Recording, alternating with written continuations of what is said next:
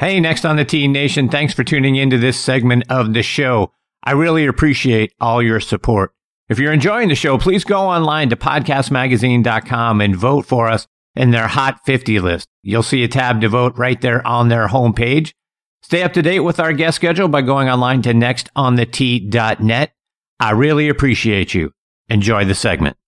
Okay, before I get to my next guest, Eric Johnson, let me remind you about our friends over at 2UNDR. 2UNDR men's performance briefs are the official underwear of the 2021 U.S. Ryder Cup team, the captain and all vice captains. They are worn by more than 30 players on the PGA and Champions Tour. They are also worn by over 70 NCAA Division 1 colleges and 17 NFL teams. The Joey Pouch technology provides the ultimate male asset management, delivering maximum comfort, fit, and performance from the golf course to the boardroom to the bedroom.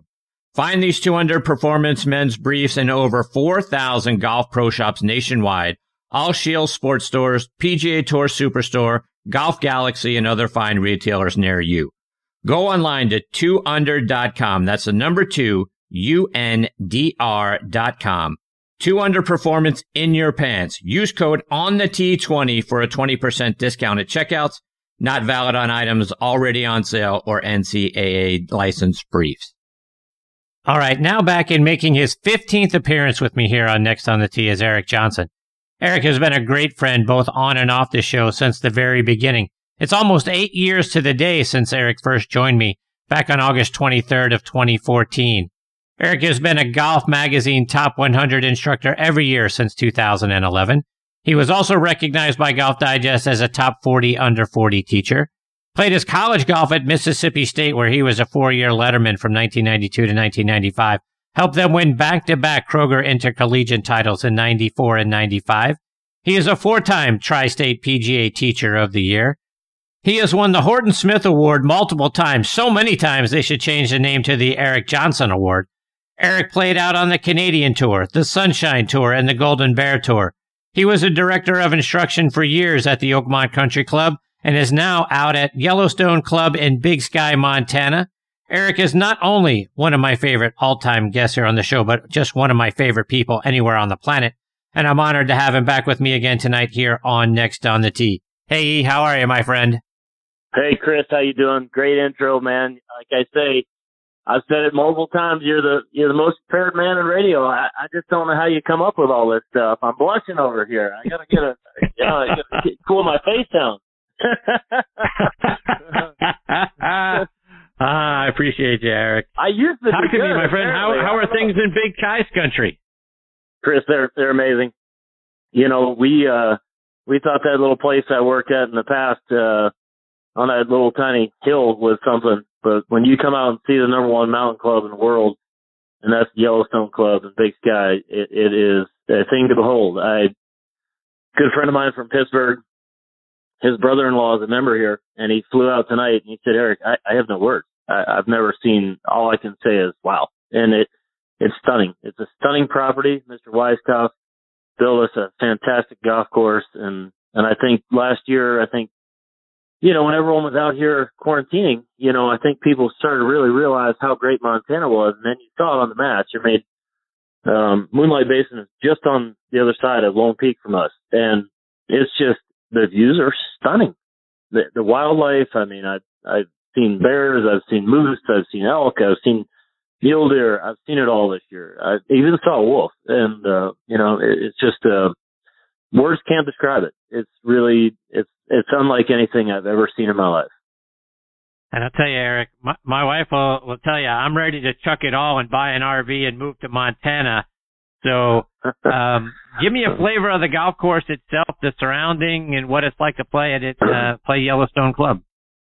Yeah, well, you can, you know, Chris, you can stand there and you can look, you know, and see mountain ranges that are 50 miles away, and the views and the vistas are are spectacular. Um, you guys saw it on the, you know, if you watched the, the match, it was amazing.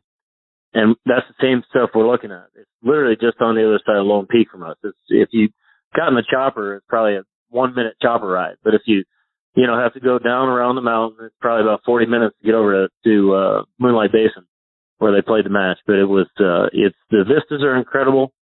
you know, most every day we've got these bluebird days and, you know, we've got a little smoke in the area now because of some of the wildfires, but, you know, it's just, when you're standing there and you can see mountain ranges for 50 miles, it, it's just stunning. It's a stunning mountain course. Eric, as you know, I had Bob Ford on the show last week, and you worked uh, for Bob for many years there at, at Oakmont. Talk about your relationship with him and the round of golf that you guys got to play there at Yellowstone. yeah, well, you know, I was disappointed in you. You, you. you forgot to bring up his probably his you know his favorite employee he's ever had. You know, I worked there for 17 years for that guy. he might have a different story than that, but uh you know, of, of all the things, all, all the great things that have ever been, you know, written about Bob and the superlatives that have been said about him, they're all true. And it still doesn't live up to how great that man is. Um, in my opinion, he is absolutely the best PGA professional the game has ever seen and maybe ever will. Um, I got so fortunate in my career. I'm getting a little choked up about it, but you know, for 17 years of my career, you know, he was the, he was my guy. And, uh, you know, he's just, uh, been like a older brother. You could even say kind of father figure.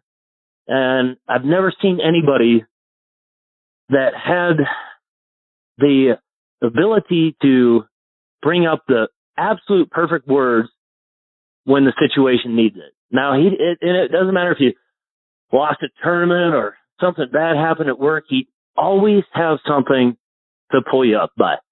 And I mean, he's just, he's the Chris Kyle of PGA professionals. He's a legend.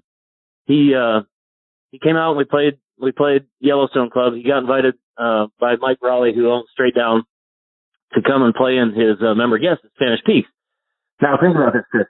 He was at Oakmont for what, 37, 38 years, Seminole for 23 or 4. I don't remember what it was. but he's hosted all those member guests. Now he got to play in one. And he said, Eric, I had so much fun. It was a blast. And, you know, but he got there and, you know, obviously it's a, when he shows up, everybody wants to come and say hi. And so our senior vice president of operations runs the whole place and was there and our director of golf. And I said, Bob, why don't you take the tee, you know? And typical for takes the ball, throws it onto the tee. You know, first hole is a that's three wood hole. You know, aim at the 150, little stake right in the middle of the fairway some bunkers on the right, some environmental area that comes in on the left.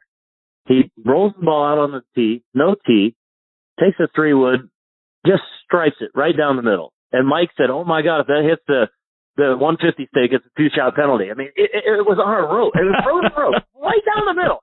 And I'm like, no tee, no practice swing. I'm like, this guy, I can't beat this guy.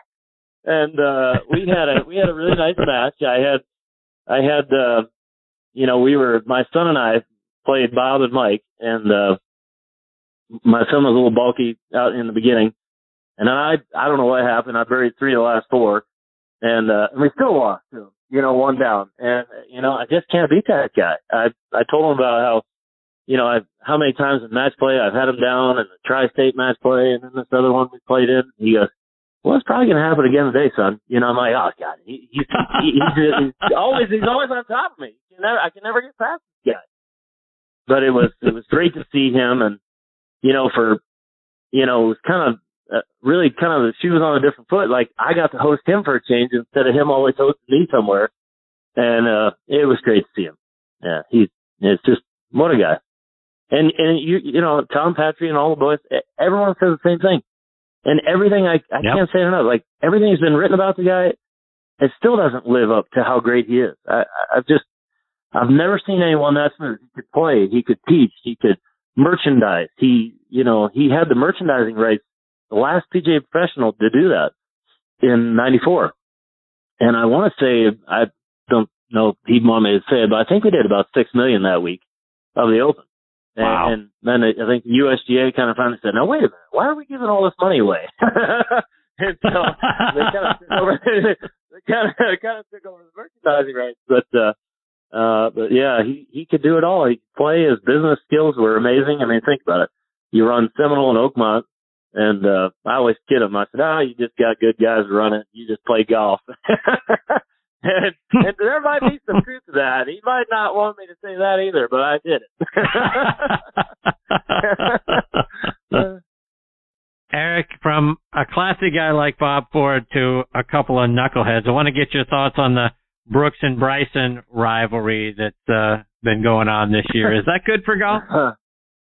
I have no idea. It's comical. I know it's a little comical and it's perplexing in the same way. I mean, to think that two grown men are going to take Twitter and try to roast each other every, you know, five minutes is kind of funny. But, uh, you know, if I was Captain, if I was Captain Stricker, I might give the boys a call and say, hey, boys, you know, cut it out. But, um, it is kind of comical, you know, I mean, quite frankly, I thought Bryson was so out of line when he said that comment about his driver sucking. And, uh, you know, when you, when you get paid that much money by your sponsors, um, to say your driver sucks is kind of a, hmm, wow, that's a head scratcher. But, but I loved it when Brooks came back and said, man, I love mine. So, you know, I don't know. I, it's just a, it, it's, it's a, it's an oddity. It's perplexing. It's just, you know, listen, there might be some teachers that I don't think are the best or, you know, or do it right or wrong or what, you know, I mean, but, but I'm not going to take to Twitter and troll them all day. I mean, I, I just think they're big boys. They should put the big boy pants on and just kind of cut it out. I mean, you know what, you know what else I might do? If I was Steve Stricker, I'd pair them together. And people say, you pair them together. Yeah, put them. Yes, I would. I'd put them together and say, boys, go out, do battle, figure it out, and cut this shit out. That's what I'd tell them. now, whether it would work or not, it, it kind of didn't work with Tiger and Phil, though. You know, so I look back at it and I go, huh. But I think deep down, I think deep down, I, you know, I think Phil was a guy who, you know, had all those wins and, you know, then Tiger just was kind of couldn't, couldn't get out of him. And, and poor Ernie Els, I think, you know, Tiger just about ruined that guy. Uh, I mean, but I still think Tiger and, Tiger and Phil were a, a little bit closer than, than what we might have known. And then now you see it. Now they are. And, you know, the stuff they do with the matches and the celebrity stuff, I, I think it's good. And, you know, hopefully we see uh, the goat back here pretty soon. I, I hope his leg heals up, but, um, I don't know what to think about this thing uh, with Bryson and Brooks. Kind of comical, actually. Yeah, hard to say. you know, Eric, you mentioned Captain Stricker as we look ahead to the Ryder Cup. I mean, you're going to have those two there. You, you, you might throw uh, Patrick Reed in there, who may not be the the most popular guy out on tour, and and uh, we remember what DJ and Brooks almost coming to blows on the on the plane ride over to France the last time. I mean, you got a lot of things going on in this team room. How do you keep these guys focused on a team event, right? I mean, this is all you only get singles on the last day, so you're sort of all in this thing together. How do you keep that team room from becoming a circus? Well, it's kind of it's kind of what it it kind of has the brewings of it, right? I mean, you you said it so eloquently. I mean, there's some there's some conflicting personalities in that team room there, and and I I love the pod system. I think you know, I mean, we heard all about it with Phil, and I don't know if he maybe should have call, called Watson out as bad as he did, but um, I like the pod thing, and I think when you get some similar people together and they're playing as a team, that's great. You can make a little, you know, you can make a little rivalry in between the team, but you know, man, when the when the when the gun goes off there, I mean, they got to put all that stuff behind them and play golf. I mean, we the Ryder Cup is my favorite event. Uh, it really is. I just love to watch it, and and I always have. It's um, we had a we had a similar Oakmont versus Loch Lomond Cup matches, and and I'll tell you what, it was so much fun to play those matches. And those guys got up for it. Our guys were trying to maybe drink that country out of scotch, but I'm telling you, I wanted to win as bad as anybody. and, and they wanted to win. It's like it's a, it's a different element over there, uh, especially for the Europeans. They want to pay, play for their town, their clan, their family, their, their, their, their country. I mean, they, they take it a little bit more seriously, I think, than maybe we have. Now, I think when we were just beating the pants off them for all those years, it, you know, it was pretty easy for us to do that. And then we started losing. Now we start looking and going, now wait a minute, that we want to win. you know, we want to win again. So, uh, you know, I hope, I hope, I hope the United States can kind of, you know, put this to bed a little bit.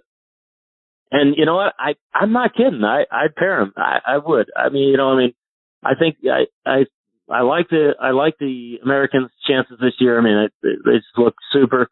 Um, you got Collin Morikawa, who's a, just a, turning into be just an all star. Um, you know, Patrick Cantlay, have DJ, which he's been a little, you know, hit or miss lately and kind of non-exist, non-factor, but, um, you know, but he's so good. I just, I just, I think it's going to be hard to beat the Americans this year if, if they can, you know, play as a team. And, and, you know, we'll see what happens. I don't know. I mean, call me out say it's the worst, you know, captaining decision ever, but, but I can make it because I'm not the captain. So I can say it. Eric, you mentioned Collin Morikawa, and uh, I was talking to Tom Patri last week about Morikawa and how his first two and a half, you know, two plus years on tour closely matches Tiger's first two plus years. Talk about what you see in Morikawa in his swing and the poise that he shows under pressure.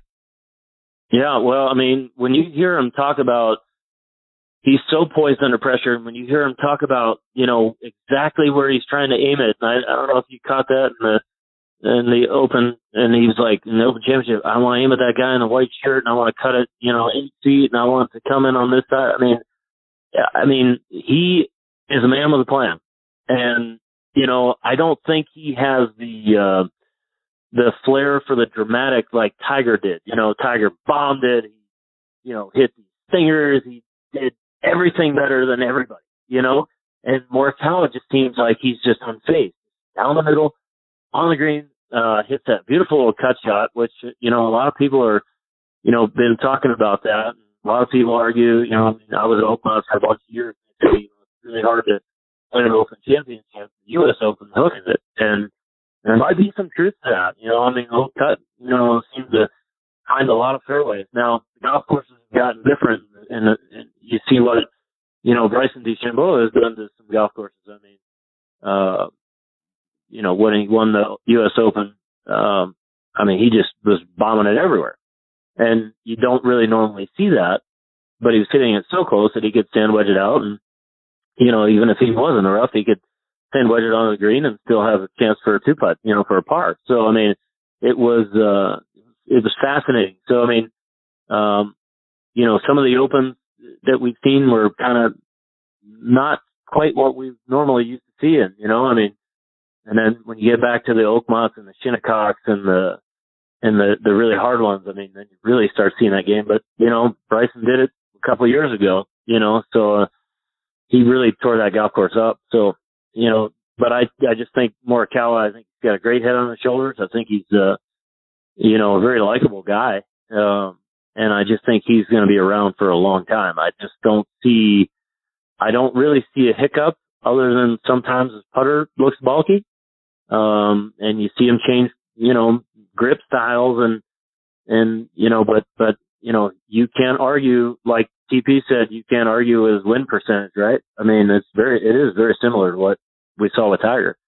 So I don't know if he has that game that will, you know, over dominate golf courses like when when Tiger won in 2000, won the Open Championship and the U.S. Open by a combined 27 shots. You know, won by you know 15 and 12. I mean, that's like winning the 100 yard race in five seconds. I mean, you you probably won't see that ever again.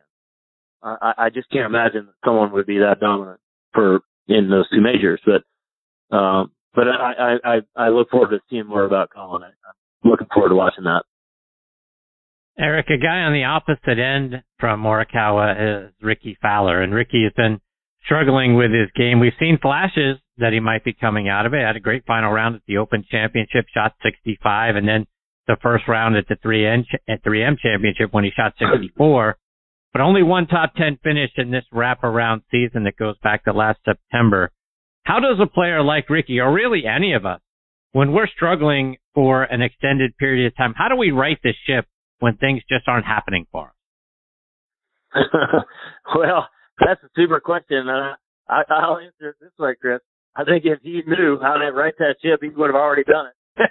I think he doesn't know, and I think that happens. You know, we we sometimes get in that those little funks, and you know, heck, we saw it with Jordan Spieth. I mean, he went to kind of the abyss where, you know, we didn't hear much from him for three years, and I'm hoping that's not the same with Rickie. I mean, he's one of the most loved guys out there. I mean, and, and it's hard not to love that guy. I mean, you, you watch him give autographs and all the things he does for the kids, and I mean, I want to see him back. You know, and and and and I, I think personally, you know, when you get into a little funk like that, it's mostly mental at that level. You know, I played for three years and, you know, I had a couple good years and my last wasn't good you know, went to a different teacher and got some different things in there. And I just, I just mentally wasn't there. And, and to me, when you get, when you get something like Rickie, who's been so good for so long, and then he goes through a little funk like this and you kind of go, okay, when are you going to pop out of it? Um, well, we don't know. I mean, his swing hasn't really changed all that much. I mean, if you compare the videos, yeah, he's tried to get a little more upright, but he's always been kind of a round, flat player. And you know, kind of drops it back underneath there. And, uh, you know, the swing doesn't really look all that different, you know, so what's that tell us? I mean, something mentally is going on. And, and, you know, we just, you know, a lot of times we don't know what's going on in their head. You know, I mean, and I'm not saying there's anything wrong in his life, but, maybe something's bugging him. Who knows? Uh, but, you know, sometimes you just kind of lose your fire a little bit and, you know, um, and, and, and you lose your mental sharpness. And at that level, you got to be mentally tough. You got to feel like you can win and compete. And if you don't, then you shouldn't put the tee in the ground. And, you know, but you got to play your way through a slump, which is an awful thing to do. And I've done it. Listen, we, I've had, you know, in college, I had little putter yips and, you know, I didn't think I could make it from, you know, three feet and that's no fun. And, but you just have to mentally get yourself to a spot where you, you overcome it you just think, listen, I'm I'm bigger than this, and and I know that sounds silly, but it, it really is just your mental focus. I you know, listen, you I could have missed ten cuts in a row, and if I'd won it someplace and I knew I'd won there in the past, I'd think mentally, man, I'm going to win this week, you know, because I've won here in the past. And I know how to play this golf course. It makes no sense at all, but you, you can convince yourself of just about anything. I'm convinced of that. And if you think you can win, you're probably going to have a good chance. And I don't mean false hope either. I mean, like, you, you've been to a place that you know you play good at. I don't care if I miss five, six cuts in a row coming in. I knew I was going to play good there. And, and there's no rhyme or reason to it. It's just your mental process, you know? So to that point, Eric, your, your mental process, your mental sharpness, we talk about the weight of expectations um, with Hal Sutton earlier in the show and, and on this show frequently when you think about it, that's uh, that's sort of where I feel like maybe Rickie is at. I mean, winning on the PGA Tour, first of all, for all of us to, with all the expectations we're lumping on Rickie, winning on the PGA Tour isn't easy. I mean, he's done it five times. Oh. He's got 73 top tens, and he's won nearly 40 million dollars over the course of his career. And we're we're waiting for him to win a major. To your point, we you know everyone loves Rickie. He's such a good guy. You know, we're we're pulling for him. But as part of the the mental piece of the game, sort of the weight of everybody else's expectations now falling on his shoulders, does that make it exponentially harder for him to get out of it? Well, I think it does. And uh, look at Tony Finau. I mean, he's another perfect example of this. He's like a he's like an ATM machine. You know, it just uh, he just keeps printing money, but he doesn't win. And you go, now what is that? Now we thought we thought at Riviera, boy, he's, you know, Max Homa drove it next to that tree and had that unbelievable pitch and, you know, makes it up and down. You go, Tony had to have been thinking, okay, the weight's off my shoulders again, but it's not. And, and Rickie is, I mean, if you ever see this kid, he is the nicest human around. Like he'll stay and sign autographs and do everything for everybody. And, you know, and you can't say that about some of the other guys you might say they've been more famous, but you can never say they they they might have had more wins. But from a popularity standpoint, everybody loves this kid, and and I do too. And I'm just really rooting for him to get back there. But you know, you almost see it with you know, I hate that. Oh, you're the best player to never win a major. That's an awful statement. You know, when they used to say that to Lee Westwood, you know, he'd won, you know, 25 events. You know, it's like, it's like why do the people in the media keep saying that to this poor guy? You know, I mean, it's hard enough to win, right? And you know, let alone win a major. But, I mean, Tony won once, right? And and how much money has that kid made? And you know, so it is hard to win on the tour.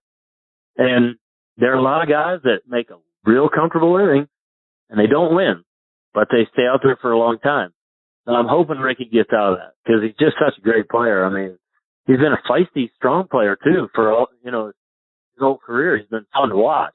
So I hope he, I, to, I hope he gets over this.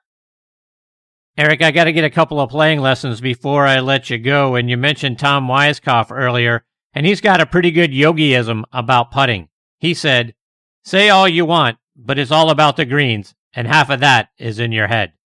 I know doubt creeps in our minds, particularly when we're standing over a two to five footer, one of those knee knockers to save par. How can we stop the negative voices in our minds and make more of those tough putts? Well, you know, my good friend uh, Mike Malaska asked Jack Nicklaus, um, "Hey Jack, what percentage of putts did you make inside of ten feet in majors?" And he said, uh, "I made them all." And he goes, "No, you had to miss something." He goes, "No, I made them all." And he goes, "Well, now wait a minute. In '86, you know, and on number 12 at Augusta, you knocked it like six feet by, and you know, and and then you you know you didn't make that one." And that's when Jack like kind of erupted on him a little bit, said, Hey, I made that putt. I hit it exactly where the face was at impact. Therefore I made it. Now the green didn't let it go in, but I made that putt. And you go, now wait, that doesn't make any sense at all either. You know, I mean, you, your mind, your mind is such a hard thing to, to comprehend. And if you go inside my mind, there's a lot of really, really weird thoughts that go on up in there.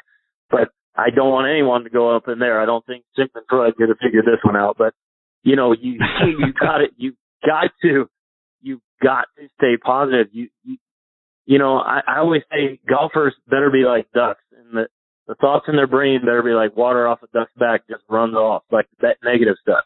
Like it's gone, it's over. You know, and and I think what happens when you start thinking about, man, I have missed a lot of these, and I have, and I I am getting the yes, or that that's when you do get them. If you just say, yeah, uh, you know, hit something or hit a bug or you know, funky green or just whatever, you know, and you blame it on something totally other than yourself. And you know, the game's hard enough. We we don't need to keep beating ourselves up as well. The golf course is trying to do it to us. Don't do it to yourself. You know, stay in that proper mental mindset and and, and kind of let let the mistakes go. They they happen figure out how to get the next one in the hole. I was playing a tournament. I never forget this. John Daly was behind me, and I was hitting it sideways. We had people everywhere, and you know, I just pull hooked one on 13 at Colquitt in the Gregory Golf Charity Classic, and I'm up in the woods, and I'm going, oh my god, how am I gonna get this ball out of here? Spectators everywhere. I'm like trees, and and this this old lady walks up and to my cat and goes, is this John Daly's group? And he said, no, no, get out of here. And I'm like, Jody, stop that. You know, just hit a little draw under here. And I, you know, like he was mad, he was nervous, and and I hit this little shot somehow out, and uh I made I hit a sand wedge on the par five, and I made birdie. I said, yeah, that, that, don't yell at old ladies like that ever again.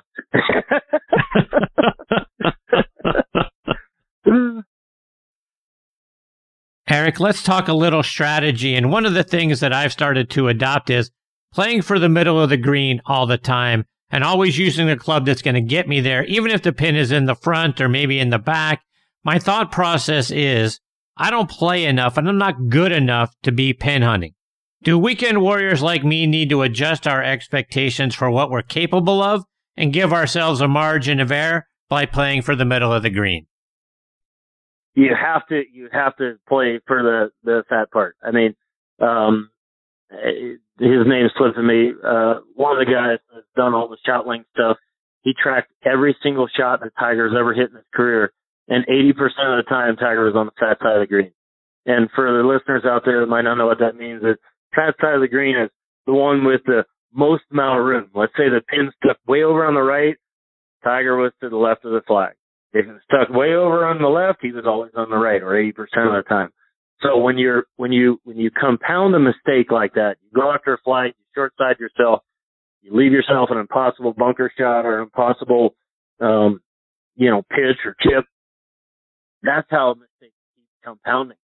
You know, I, I, I got lucky enough to play in, uh, our, our YC member guest, we call it the rodeo. And one of our members, his guest hurt his hip on the sixth hole. Like, you know, I mean, flies all the way to Montana, hurts his hip on the second or sixth hole, can't play. So I played as a marker. And, and I, I played the next, you know, uh, well, 36 holes with him. And, uh, when we had a ball and I, it was kind of like a playing lesson the whole time. And he won two of the three matches. I couldn't count. My ball couldn't count, but he won two of the three matches on his own. And, and I, I said to him on, you know, especially one hole, I said, listen, Rick, you're about 90 yards from the hole. Par's going to win this hole. Like you, you hit a great drive. You're 90 yards to the hole. Just hit it over in the front left corner. Just don't even worry about the flag. It's over in the right. Don't don't worry about it. Hit it in the front right corner. Make a par. You win the hole. The other guy was right in the middle of the fairway. Pulled it left. Hit an awful chip. And two putted for five. Rick was on the green, 30 feet, rolled it over there. Two putts, he wins the hole. You know, and, and he won the won the match six and three by himself. Now that wow. is an amazing thing. And and and it wasn't like I was doing a lot of coaching other than just saying, okay, now you don't need a birdie, you just need a par. You you need to put it over here, put it over there, you know, and it was about course management. And and I realized that when I play in these programs and I play with a lot of the, the we'll say handicap players, that you just I'm puzzled by what they're doing or trying to accomplish. You know, I mean, I always say it's slow and steady wins a race. Uh, right, a marathon. Think about think about the game as a marathon. Let's say you only hit 150 yards off the tee, or let's say 200. You get hit at 200 yards, okay? And you're playing the appropriate set of tees. Well, if you can hit the next one 150 yards, you're by every par four. If you're on a, you know, the appropriate tee, you're by every par four in two strokes. And, and then from there, right. it's just a tip of the punch. Now, the one thing that, that, that we will never be able to do like Bryson, this body is built for leisure, not speed anymore. I'm not going to be in the gym eating protein shakes every, you know, six times a day. I'm done. I'm going to drink wine. I'm going to have fun at night. And, and he can list all the rates he wants, but I can never hit as far as him, but I could probably be as good a putter, chipper, and pitcher, maybe even bunker player because you don't need strength. It's not about speed necessarily. Putting isn't. Like I tell the, you know, beginner ladies clinics, we can be the best in the world at this because it doesn't take speed. It takes control of the face. And now we can't say that with drivers. They're never going to hit a 400, but they can be really good putters and chippers and pitchers, right? So, you know, to me, that's the side of the game that really needs to be taught and, and, and, and really learn. And, and like you said, course management, uh, you know, we all want to think we can hit a three with 250 over lake, and but you know what, we can't. So lay it up to the right yardage, hit it on there, and make your par. I mean, I promise you, those pars are going to add up to a good score. 18 pars, even even par. Last time I looked, those win opens. Eric, we are both Steeler fans, so before I let you go, I got to get your expectation for the upcoming season. Steelers got a chance, or is this uh, the start of what will end up being a rebuilding few years? you need to ask Pittsburgh dad that one. I met I met him. I met him in in the in Fox at a Steeler game. He's one of the funniest guys I've ever met. Um, I'm hopeful. Uh, I think Ben still got some gas left in the tank. I think with the addition of Najee Harris, I mean, I, I'm hopeful. Um, now that could be dashed real quick, but I'm optimistic. You're telling me there's a chance, and I I, I think there might be. Uh, so I, at least I'm, I'm praying for the black and gold. I love them, and you know that town. You know that town. I mean, it's just what we root for, you know, and and we've been so lucky with the Penguins, and you know, his poor Pirates. Oh, nothing. Just uh, yeah. Uh, don't uh, be started on that. He's trading. You know, I just I sell a team to somebody who wants to win. You know what I mean? Right. Teams can win without a huge payroll. You can win if you if you want to win.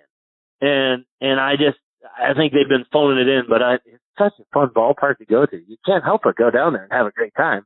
you know, what I mean, it's a beautiful park. It's just, ah, I wish we had some some tired players. Man, that just bugs me. But Yeah. uh, we need old, we need guys like Bobby Friend again. Old pitch, you know, I. That's right. But uh, That's yeah, right. God, what a good guy. What a great man he was too. Super guy. Eric, before I I let you him. go, how can our listeners stay up to date with you? I know it's always a struggle on your website and on social media. I'm hoping one day you're gonna you're gonna be out there responding on social media. But is there a way for us to stay up to date with you? oh, you kill me on this every time. And I promise, I think I promised you like 14 times now that I was going to do more of this. I just, right. you know, I, I, I think I have. It's Eric Johnson Golf, EricJohnsonGolf.com, and I'm on Instagram and whatever, uh, Facebook and, you know, all that stuff. But, I, you know, I, I'm just, Chris, I, I, I think I'm the Bryson and the Brooks Koepka thing. I, I'm just not like a, I don't think I need to, you know, win an internet like pissing match. But, but I promise you, I, I promise you, I might just post something tonight just to, just to, you know, show you up. But I promise I'll Wow. Okay. oh, you're awesome, my gotta friend. remember- I I can't thank you my- enough for coming back and being a part of the show. Now I got to remember passwords now. Hey, brother, I love you, man. Thanks for everything. You got to come and see this place. Wait till you see the Yellowstone Club, number one mountain club in the world, buddy. You got to come see this one. Yeah, no kidding, my friend. I've been, like I say, I'm telling my wife, you know, we're going to chuck it all. We're going to buy an RV and we're going to head to Montana. so that's, that's, Well, that's the plan. I hope yep. I can convince her. I might need your help. you might need a little help on that one, bud, but you know, keep trying. I'll see you, buddy. Thanks for everything. All right, Eric. Take care, my friend. Stay safe. Bye-bye. That's the great Eric Johnson. Eric Johnson Golf is the is the website and how you can find him on social media. But um, as you can tell, that guy is uh, just one of my favorite people on the planet. The the enthusiasm, the positivity, the energy, all of that sort of stuff is uh, is endearing about Eric, and he's just as genuine a person as you're going to find. And and uh, you know, part of the show, the the great part about Eric is he's you know you ask him a question, he's going to tell you an answer. And that's uh, as an interviewer, that's all you can ask from a guest, and and uh, and the fact that he comes on again tonight was the 15th time. How lucky am I to uh, have one of the top 100 instructors uh, in, on the planet uh, come back 15 times? And uh, I'm very blessed. And Eric is a, is a great human being, and uh, the next time can't get here fast enough uh, for number 16. All right, folks, it is time for me to put a bow on this episode of Next on the Tee.